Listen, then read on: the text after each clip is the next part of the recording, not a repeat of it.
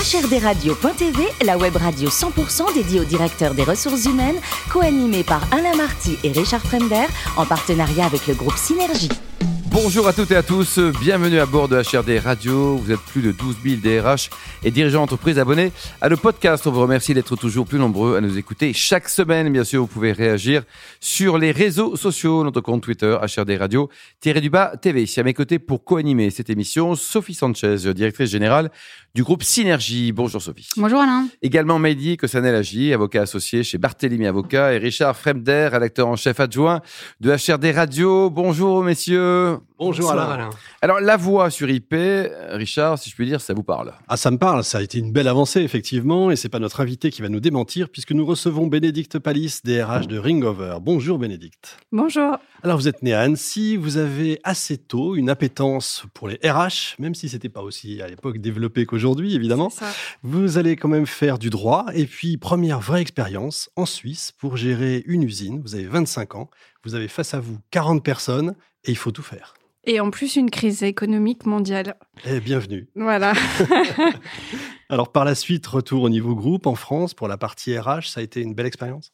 Oui, une très belle expérience et assez improbable au départ, puisqu'effectivement, les RH, n'était pas forcément quelque chose où on m'avait vraiment incité euh, à aller. Et puis euh, finalement, par euh, l'opportunité, je me suis retrouvée à gérer les ressources humaines du groupe, donc de l'entreprise familiale, et à partir sur un projet qui était vraiment de structurer les ressources humaines. Après trois ans, vous faites deux autres expériences ailleurs, dans les RH toujours, Mhm. dans l'ingénierie documentaire et chez Delta Security Solutions. Est-ce que c'est très différent, les RH, selon les secteurs où vous êtes?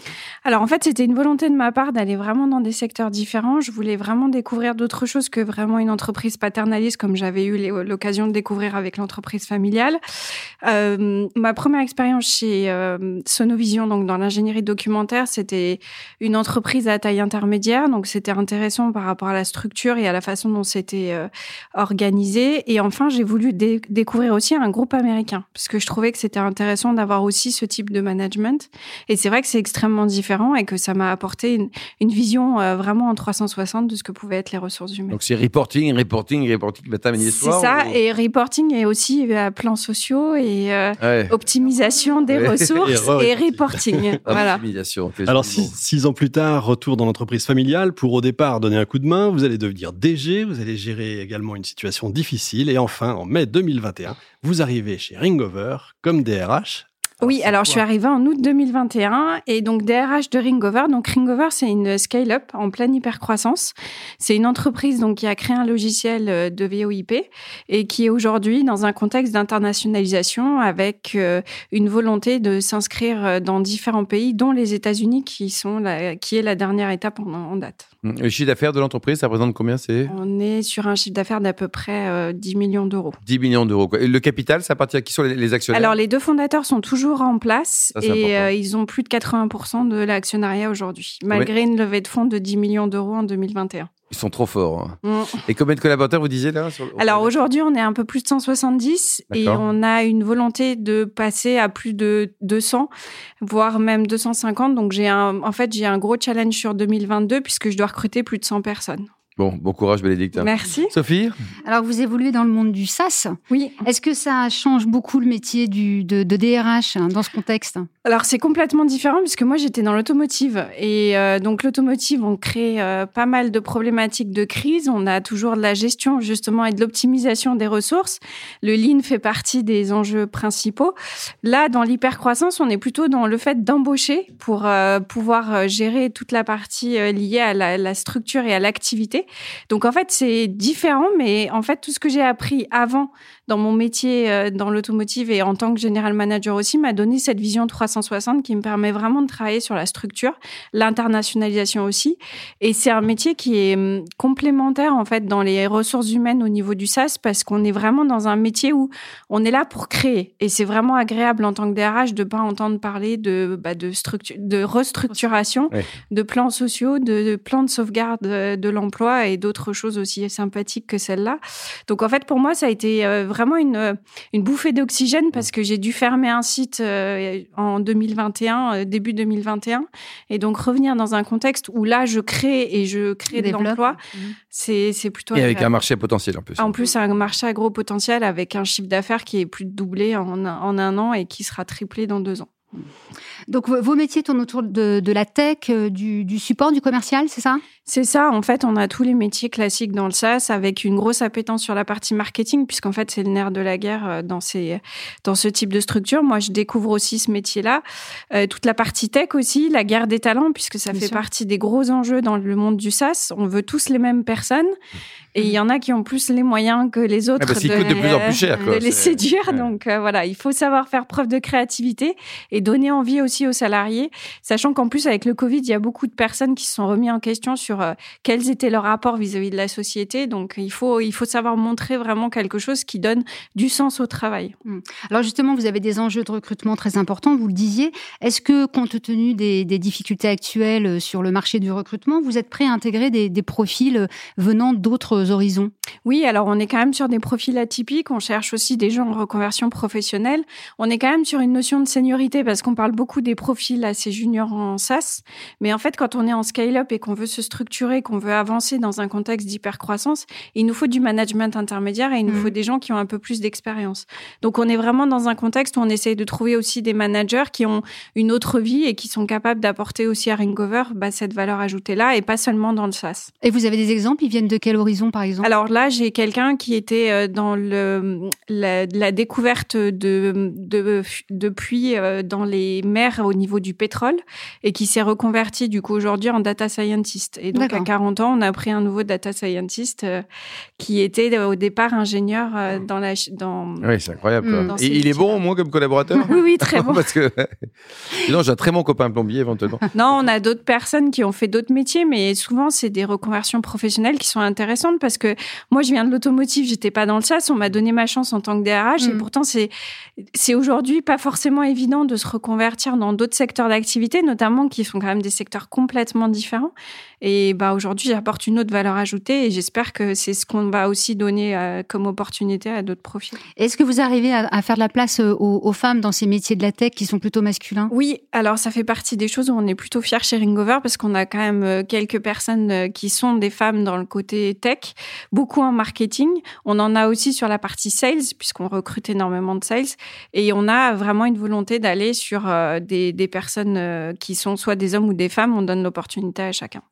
Alors vous le disiez, vous êtes en pleine phase de croissance avec un, enjeu important de, rentabilité, forcément.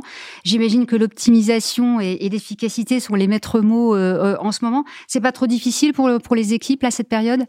C'est pas évident parce qu'on a les anciens qui sont là, qui ont découvert euh, Ringover, qui était, qui est quand même une entreprise qui a plus de 12 ans d'existence, donc euh, qui a été euh, plutôt à taille petite pendant de nombreuses années. Mais aujourd'hui, on essaye de concilier les deux, c'est-à-dire ce qui a fait le succès de Ringover dans ses premières années et ce qui va faire le succès de Ringover dans le futur. Donc, il faut concilier les valeurs d'avant avec les nouvelles valeurs et les envies aussi de chacun. Donc, on essaye de faire ça, mais c'est vrai que c'est un très, très bon enjeu pour, pour Ringover et pour moi, justement.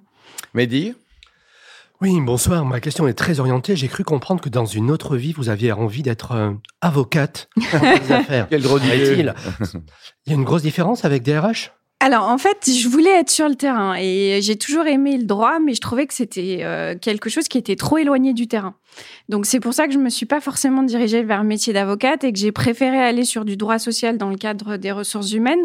Mais j'avoue que j'avais une appétence pour le droit au départ. Mais il n'est pas trop tard, il y en a plein qui se reconvertissent, hein, pourquoi pas? Non, mais je pense que l'opérationnel, le côté terrain me, me Ça vous va, quoi? beaucoup plus que le côté tribunal. Alors justement, Bénédicte, le télétravail, les limites, euh, comment on le vit ça? On se suicide ou on est heureux? Bah, en fait, on a de la chance, c'est que Ringover, donc c'est un outil qui permet de télétravailler. Donc nous, ça nous donne encore plus de possibilités et de clients. Donc on va pas dire que c'est négatif.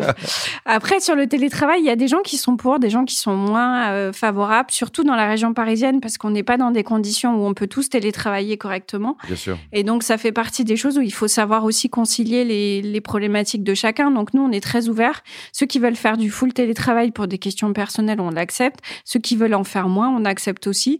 Le but, c'est que chacun puisse trouver euh, la manière d'être le plus épanoui possible dans ces con- conditions qui sont loin d'être évidentes pour euh, les DRH à gérer. Alors, parlant d'épanouissement, vous adorez cuisiner, Bénédicte.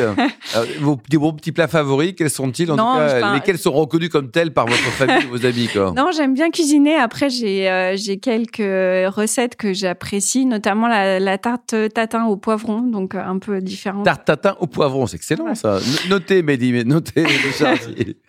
Non, le, le but, c'est vraiment de se détendre. Et c'est vrai que j'étais pas forcément une grande cuisinière et j'ai découvert ça un peu sur le tas. Mais j'aime bien cuisiner. Après, je pense pas être un grand chef non plus, mais euh, chacun sa spécialité. Ouais. Après, voilà. J'apprécie de partager avec euh, des amis ou, euh, ou ma famille. et si on vous propose demain de repartir dans le Yucatan, vous partez au Mexique ou pas? Ah oui, meilleur voyage de ma vie. C'est. Magnifique. En termes de sensations, de d'expérience, de couleurs, c'est un, c'est une évasion complète et franchement, c'était un voyage incroyable. Et les Mexicains sont très sympas et francophiles. Coup de C'est bol. ça. Vous pratiquez la boxe? Oui, C'est rien à voir avec votre mari, votre employeur, tout ça, non Non. En fait, euh, besoin de, me- bah, d'a- d'avoir un exutoire finalement parce que Donc bah, chaque semaine, oui chaque semaine deux fois par semaine et là je deux fois y par être. semaine. Donc je suis avec vous mais je devrais être à la boxe. Alors, nous tapez pas. Hein. Et c'est quel type de boxe d'ailleurs? Parce qu'il y a, Alors j'ai hein. trouvé un coach euh, qui est euh, qui est une femme et qui est euh, championne de Muay Thai donc boxe Thai Boxe et elle nous entraîne dehors donc euh, par tous les temps et on est toutes motivées. Ah bah, je vois Sophie qui est en train de noter là. Et pour terminer, vous soutenez à titre personnel ou via l'entreprise un des causes caritatives ou humanitaires, Bénédicte? Oui, alors en fait, ce qui se passe, c'est que Ringover, ben, on est très sensible au RSE comme toutes les entreprises. Par contre, on a des fondateurs qui veulent vraiment avoir quelque chose qui est une vraie action et qui soit pas du greenwashing. Donc, on est plutôt sur l'inclusion numérique vu qu'on a, on est dans ces métiers-là. Et on travaille aussi avec euh, bah, une école qui s'appelle SubDRH et on travaille sur l'inclusion numérique avec les, euh, les alternants avec qui on est aussi euh, dans l'entreprise. Merci beaucoup, Bénédicte. Merci également à vous, Sophie, Richard et Mehdi. Fin de ce numéro de HRD Radio. Retrouvez toute notre actualité sur nos comptes Twitter, LinkedIn et Facebook. On se donne rendez-vous jeudi prochain, 14h précise, pour une nouvelle émission. L'invité de la semaine de HRDRadio.tv, une production B2B Radio.tv en partenariat avec le groupe Synergie.